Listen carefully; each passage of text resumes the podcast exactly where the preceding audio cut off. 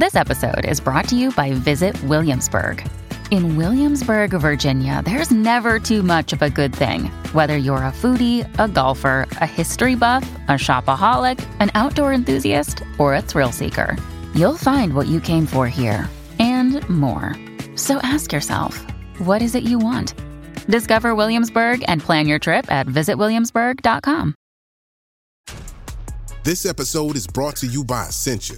A better you starts with better hydration. Essentia is on a mission to inspire people to do what matters most. Their proprietary ionization process transforms water from any source into ionized alkaline water, providing water that's 99.9% pure with a pH of 9.5 or higher. Essentia overachieving H2O, the number one ionized alkaline water. Shop now. If you're thinking, I should go for a run today, but it looks like it could rain, Sierra says save on epic rain jackets. If you're also thinking, but I can't go out in these beat up old running shoes, Sierra says save on top brand running shoes. And if you're still thinking, but I'm also busy performing brain surgery, well, then we say, you really should have led with that. Sierra, let's get moving to your local store, like now. Go! When you need mealtime inspiration, it's worth shopping Kroger, where you'll find over 30,000 mouth-watering choices that excite your inner foodie. And no matter what tasty choice you make, you'll enjoy our everyday low prices, plus extra ways to save, like digital coupons worth over $600 each week. You can also save up to $1 off per gallon at the pump with fuel points. More savings and more inspiring flavors make shopping Kroger worth it every time. Kroger, fresh for everyone. Fuel restrictions apply.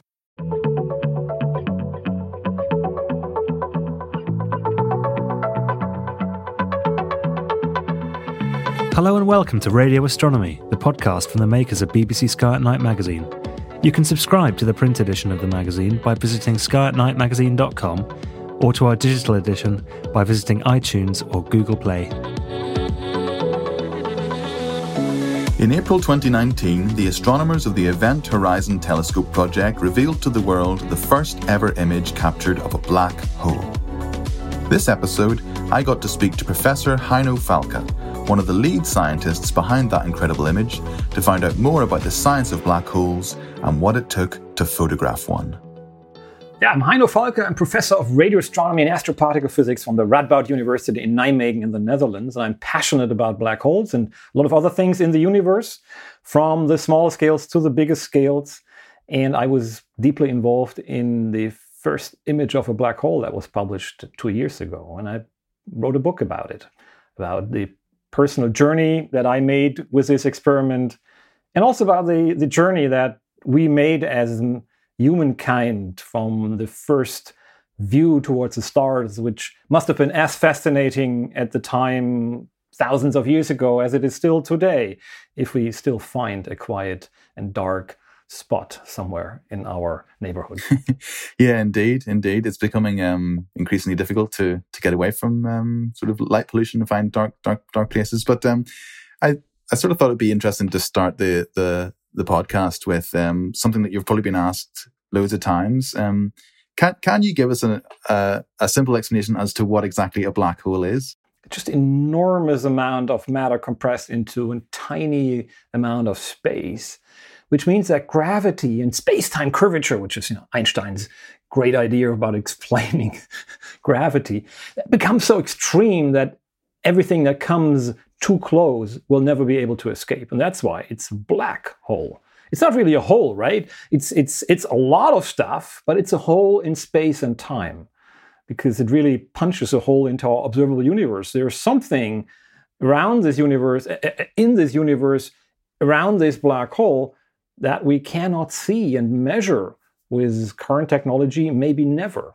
And that's why this is a dark and mysterious region shielded by an event horizon where nothing escapes.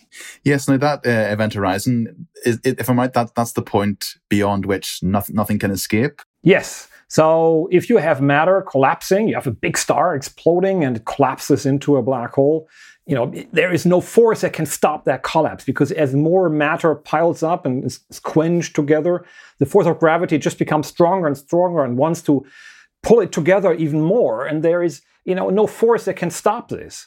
And at some point, it collapses into a point. and then surrounding this is this region where this a perimeter, so to speak. And it's not just a, a line; it's actually a, a sphere, so to speak, a virtual sphere in in space, where if you cross that border, you never be able to come back. And that's true for yourself if you walk into it, but it's also true for light if it falls into a black hole, will never be able to come out. And so no information, nothing that goes in is able to come out, at least according to the theory of gravity. Hawking had some other ideas about it. I often think it's really interesting um, when um, astrophysicists and scientists talk about space time, like space and time are, are sort of um, uh, intertwined to the point at which they are, you know, they sort of um, can't can't really be separated when you're when, when you're talking about how they behave. So whenever you sort of hear about um, you know, mass warping space time and and and um, you know, so the, all that gravitational lensing and things like that. Um, what's the what's the physics behind that? So, is a black hole so dense that it can actually sort of warp and, and curve time itself? At least it's a theory that Einstein proposed to explain uh, nature and the, the mysterious force of gravity. And it all boils down to the properties of light.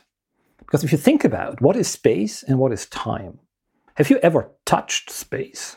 Have you ever touched time? That's something you can you can you know can get a grip on. How, how do you experience it? You measure it.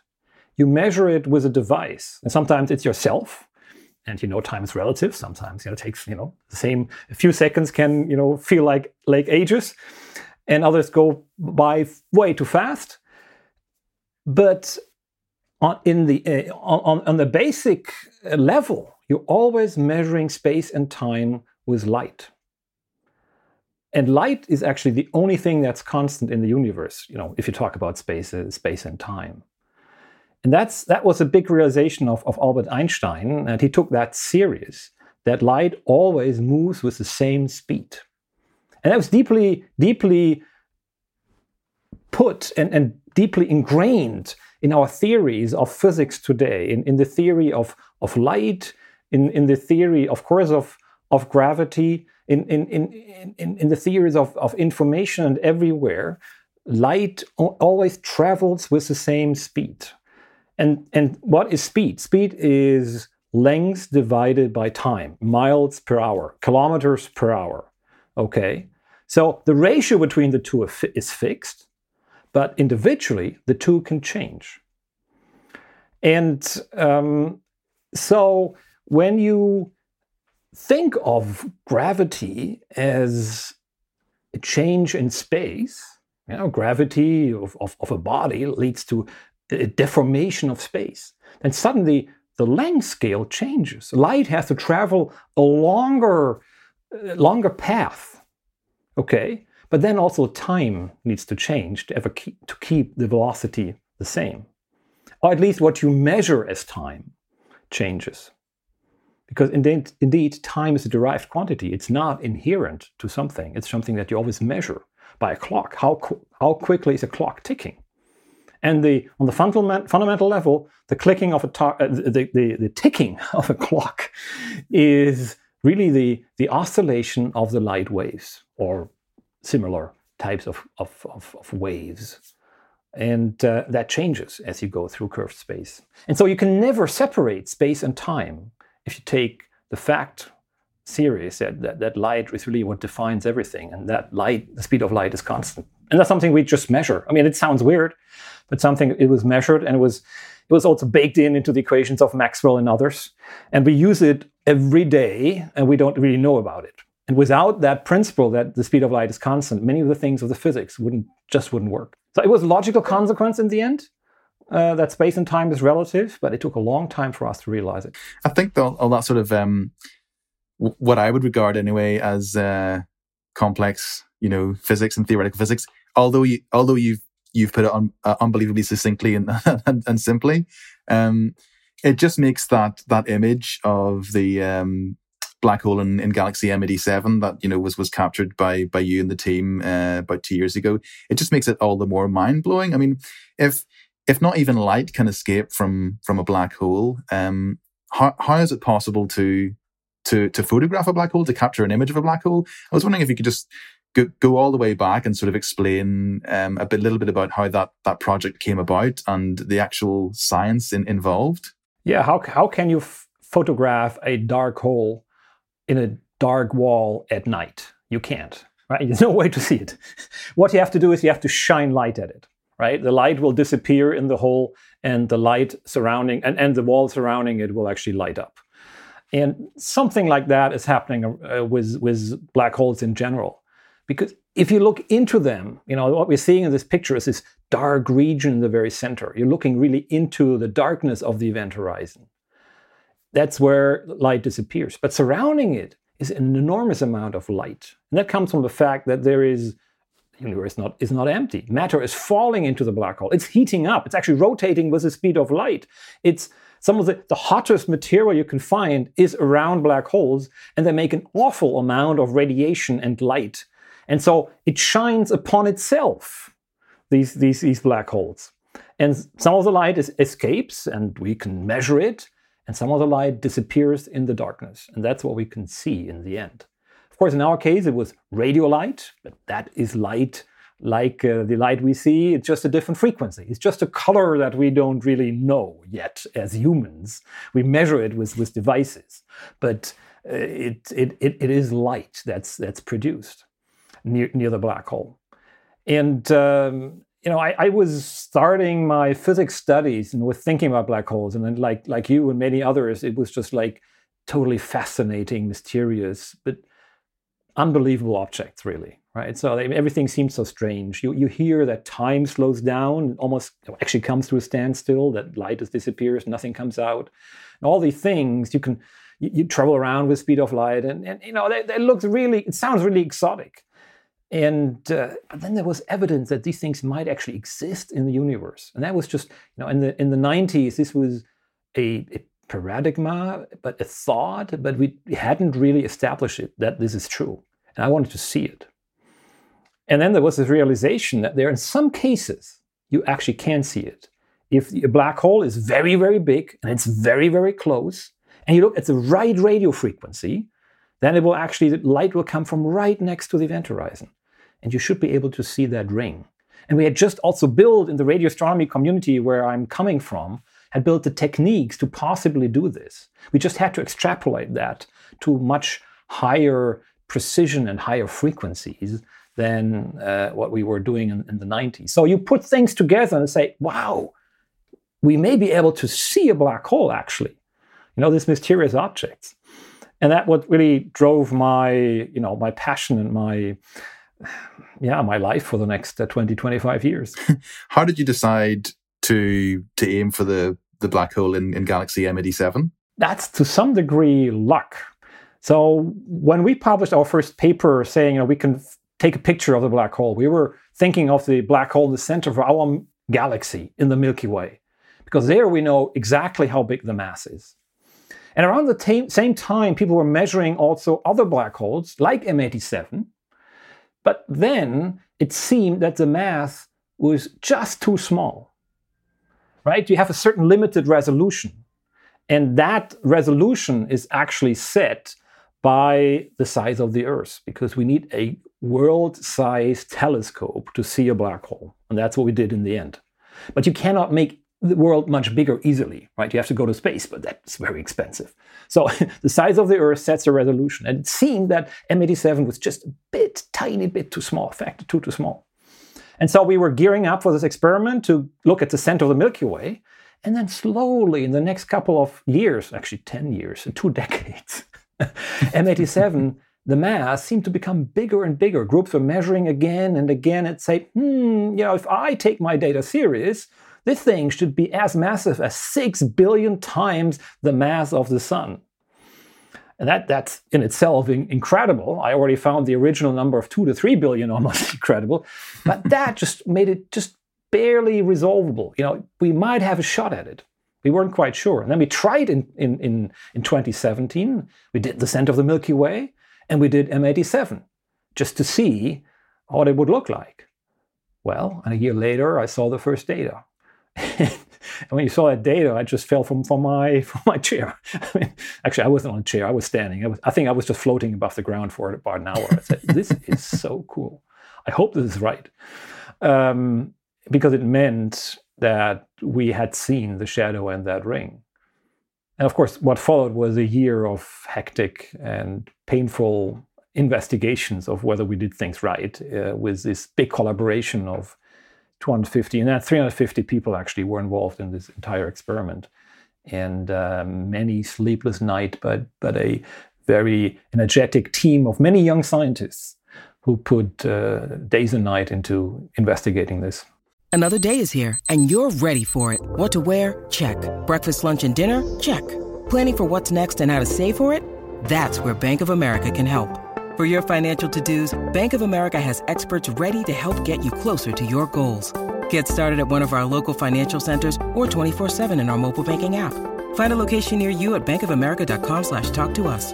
What would you like the power to do? Mobile banking requires downloading the app and is only available for select devices. Message and data rates may apply. Bank of America and a member FDIC. Yeah, one of the really interesting uh, things that you said there, which I wanted to pick up on, was um, that the, the telescope was the size of the Earth? Because uh, as I understand it, wasn't it? It, was sort of um, it was like an almost like a, an international array of radio telescopes. So you're connecting telescopes around the world to create one massive telescope. Is that is that sort of the idea? Absolutely. And this is actually an old idea called interferometry, radio interferometry. It was even a Nobel Prize for this in, in the 70s in the UK. And um, for Martin Ryle got this, this Nobel Prize for, for inventing interferometry. And that was an ingenious idea. You would be able to Rather than build a big telescope, because the bigger telescope, the bigger the resolution, you could use smaller telescope, separate them, and then you connect them electronically. First with just cables, like coax cables, you would then bring the light waves together via these cables. And then later, it was realized we can do this on even a bigger scale. We can separate telescopes over entire continents or even across you know, the entire world. And then we, we record the data locally, and then we later bring the data together when what we have recorded. Initially, people recorded the radio wave on uh, on videotape, yeah, and then on these big computer tapes. And now we record them on hard drives. We actually store light on hard drives these days, and we can send it over via the internet. But we're having so much data that we still have to use hard drives to to to uh, store all our data and handle all our data. And then you can synthesize a telescope in your computer, and you do exactly what a normal telescope would do uh, and we yeah we can do this because we have an, enough data processing power. We can do this in the radio. We cannot do this in with light waves um, because they are too high frequency, too much data, and they have a quantum nature. But with radio waves, you can do this. We can just you know store them on hard drive and then do with them whatever we like, and we can form a virtual telescope. We do what a world-sized telescope would do. it's absolutely incredible. Um, just it is, it is, the... and it's 40 years of work and, and, more that went into this from an entire community of radio astronomers, and uh, not the least, in fact, in the UK, which is has always been the leading country in terms of radio astronomy since uh, since World War II, which I think goes back, as I if I remember, to the Royal Air Force. You know, they, their knowledge was built up in trying to find German German fighter planes and developing radar technology and so forth. And so that's where the original knowledge came from. They used it then for astronomy right after the, the war. Yes, that's right. Um, it's the, the story of um, uh, UK listeners will be uh, familiar with uh, Jodrell Bank um, Observatory in, in Cheshire in the UK and uh, I think Sir Bernard Lovell had um, begun using old World War II radio equipment to. Yeah, he, he was he, he was in the RAF and, and, and he, he had this idea. He saw something during the war that he wanted to follow up with in, in terms of physics. I think it was a cosmic rays even. He wasn't thinking of black holes. He was thinking of something completely different. And uh, he wanted to follow this up after the war with, with radio dishes. And it turned to something completely, you know, something completely different. But then, you know, these big dishes were built, the big Lovell telescope, there's an Effelsberg telescope, and the, the Parkes telescope, these big dishes. But they are giants, and you can't make them bigger. And then the idea came, let's do interferometry, let's separate them, let's bring them together. If we use the perspectives from the entire world, we can actually make a world, world-sized telescope. And, and that made it possible. I think this is really an amazing story how out of I mean, something as terrible as, as World War II, in the end, something came out which was beneficial for science, and people actually started to work together across borders and across countries. So there's always some hope, I think, in, in to find in, in, in this story. Definitely. Um, when we look at that um, image of um, the M87 black hole, uh, what are we actually seeing in terms of the, the orange ring, and and why is it sort of thicker and brighter and, and wider uh, at the bottom? Yeah, we've this. It actually looks pretty much like we predicted it before. You see, again, you see the darkness, which is the event horizon, light disappearing in, in the event horizon. And then light is actually bent around the black hole. In our simulations, what we see is light can even go on a circle. Light could go in a closed circle almost uh, around the black hole because the, the force of gravity is, is so strong. And so that's what we're seeing. We're seeing light being bent by the black hole as a big uh, gravitational lens, so to speak. And uh, the plasma around the black hole is, is still rotating, right? It's still rotating with, with almost the speed of light. And then, you know, the stuff that comes towards us will be appear a bit brighter because the light is actually beamed. It actually gets a push because it, the, the matter itself is moving almost with the speed of light. The, the, the, the light itself cannot move faster than speed of light, as, as I just explained, but you can sort of, you know, pile up light. You can uh, give it more energy. And so that, that part that you're looking into that comes towards you will appear brighter to you, will also radiate at somewhat, somewhat higher frequencies. And so we think that the lower part of this ring is something that rotates towards us. But of course, we only had one snapshot. You know, we, we, we, we took one particular uh, picture in one week in 2017.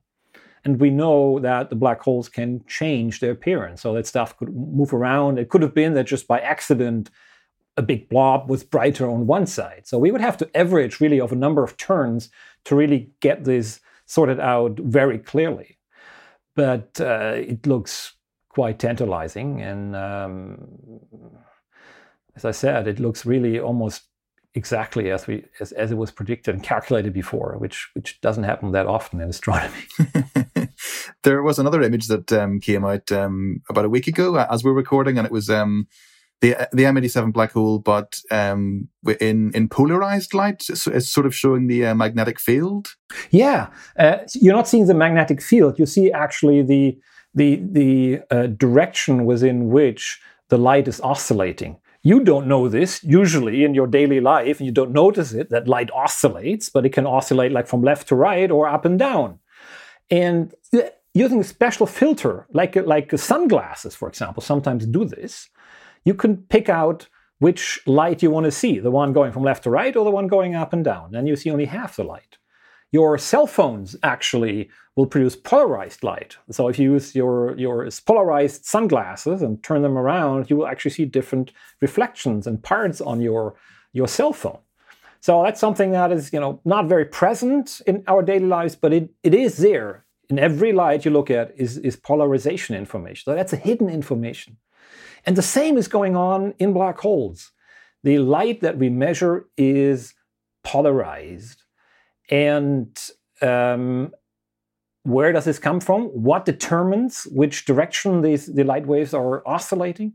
It's the direction of magnetic fields. Because how is radio emission uh, produced? Well, it's sort of electrons going up and down or left or right. And near black holes is strong magnetic fields, electrons going around the magnetic fields.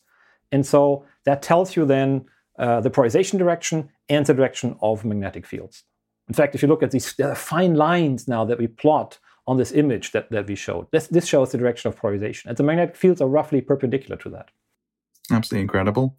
I think it's it, it's worth actually also talking about um, because because all all this um, information and the story of the how the black hole was captured is is all is all part of your new book, which is how our, our paths have sort of crossed. Um, your book, uh, um, Light in the Darkness, um, which is um, going to be coming out, I think, around about the time this podcast is is out. Um, I was wondering yeah, if you could talk a, bit, a little bit about what, what that title means, Light in the Darkness, and what the what the book itself is about.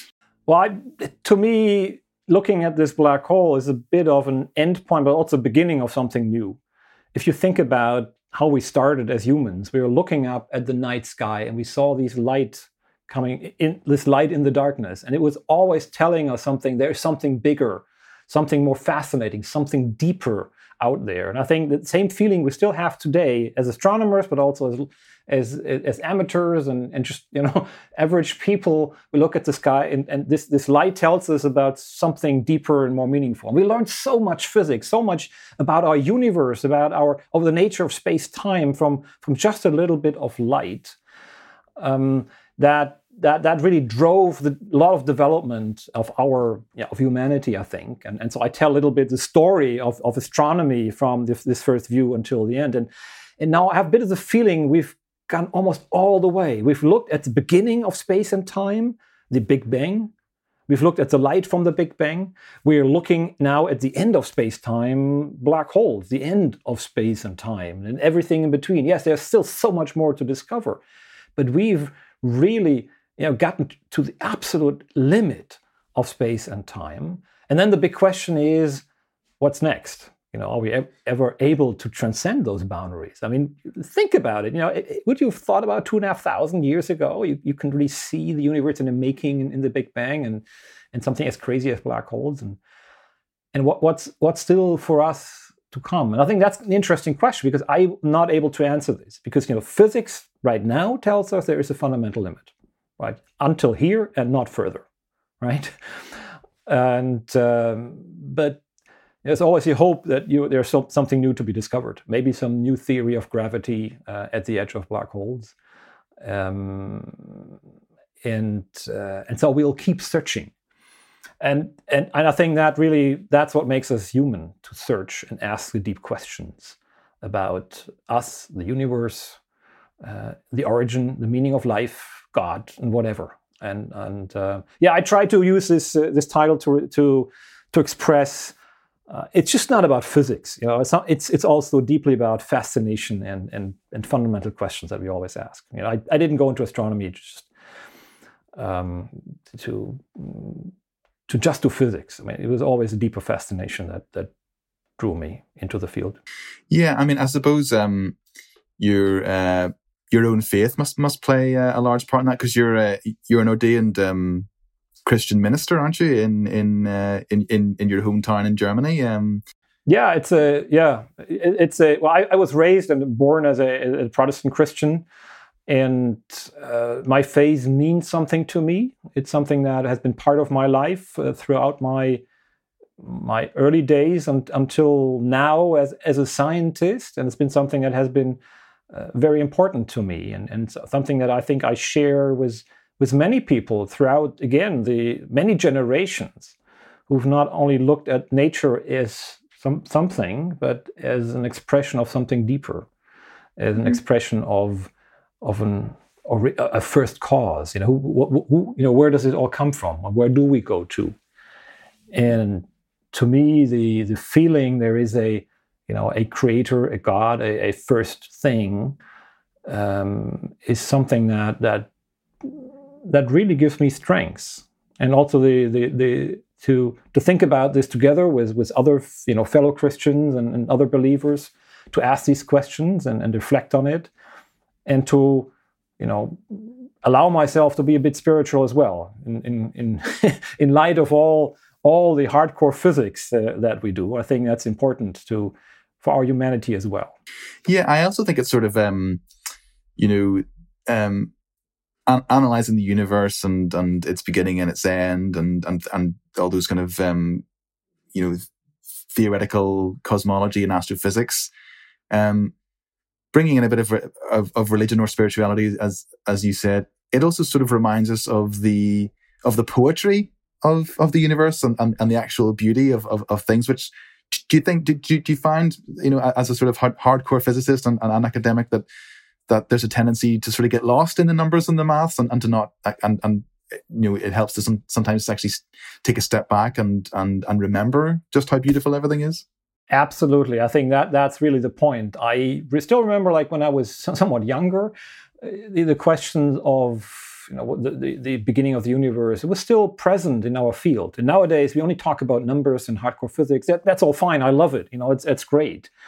But whenever I, am allowed to give a talk to like the general public and talk about it and, and the general meaning of astronomy, and and you you talk about this the beauty of the universe and how this all works and the fact that we are allowed to see it and understand it i'm always awestruck you know i stand there and it almost feels a little bit like holy to look in the at this universe. If you step a bit back and, and go away from the numbers and just you know think about the, the big picture. And i have a bit of impression that we lost a little bit the uh, the ability to speak about this and express this also in terms that that are not just numbers, but again, you know, express some of our spiritual feelings about this because that, that, that have shaped our universe. In fact, astronomy has been the oldest science. It came out of sort of a, you know, people trying to understand what's going on and they were thinking about gods and so forth. And, um, and of course, actually, very quickly, the, the two separated. Some people were observing the stars, the other ones were interpreting this. And um, today we've, we, we, don't, we don't use equations to really express the meaning of life. But the question still, still there. And I think theology and, and these other fields and philosophy that have been around for many centuries shouldn't be discounted now only because we are better at math. the other thing I, I, keep coming back to when we're considering, you know, um, all these sort of um, cosmological queries is is is that idea that, that that we only can really see about five percent of the universe, you know, the rest sort of being dark matter and dark energy. Um, how can we hope to to actually understand all those those unknowns about the universe? Do, do, do you think we're, we're sort of getting any closer? That's a very good question. And indeed, the more we've looked into the universe, this is of course something we always say, but it's it seems to be it seems to remain true the more we look into the universe, the more questions come up. And, and some we may never be able to answer. I, I don't think we'll be able to explain ever what the true origin of the universe is. I, think I'm, we'll be able to understand some of the details like what is dark energy and dark matter you know sorry for for calling it detail it's one of the big questions today but I think on the large scale things, I, I'm quite hopeful that we'll be able to understand them. And it, there may be some really exciting stuff behind it. I, one, one colleague of mine once said, you know, we always think of dark matter of one thing, but maybe this dark universe is much more complex and, and, and exciting than, than we think, right? So maybe there's much more deeper, deeper things hiding there. And it will definitely give us a better understanding of, of, of space and time and, and you know and remind you you know if black holes you know we, we understand them from from the theory of relativity but we do not understand them at all from the theory of quantum uh, quantum physics right there is a quantum theory of it which is well developed mathematically but has many many different branches many many different ideas and is hardly if at all tested right so there's an entire universe that we do not understand in theory and in practice and it's going to be very hard to observe it. So there are still challenges out there for us, and um, I think there may be some really exciting stuff to to to discover. Not everything that you see in science fiction these days will be able to to realize, but maybe you know, a few things that we now consider totally crazy will be quite commonplace in thousand years. I hope so. I hope so, and I, I, hope that you know that you and I get get to sort of um, live long enough to, to, to get answers to some of those questions. Well, with a um, thousand years will be tough, but uh, I'm pretty sure next even in astronomy every year almost something new happens. And you know, people rightly say it's been such an amazing decade already. Uh, they're looking forward what the next decade brings. It's it's exciting it's it's I call it this last battle that we have. I mean, either we're gonna have some really exciting ones, or we're actually banging banging our heads against the wall. We're not going through, and so it, it really is an exciting time that we're going into now. Fantastic. Well, um, thanks very much for speaking to me today, Heino, and also want to say um, good good luck with the book when it comes out. And, Thank you. Um, good luck with your your future research, and uh, yeah, hope, hope we get to speak to you again sometime soon. Oh, I'm happy to be back. Thank you for listening to this episode of the Radio Astronomy Podcast from the makers of BBC Sky Night Magazine, which was produced in our Bristol studio by Brittany Colley. For more of our podcasts, visit our website at skynightmagazine.com or head to iTunes, Acast, Spotify, or your favourite podcast provider.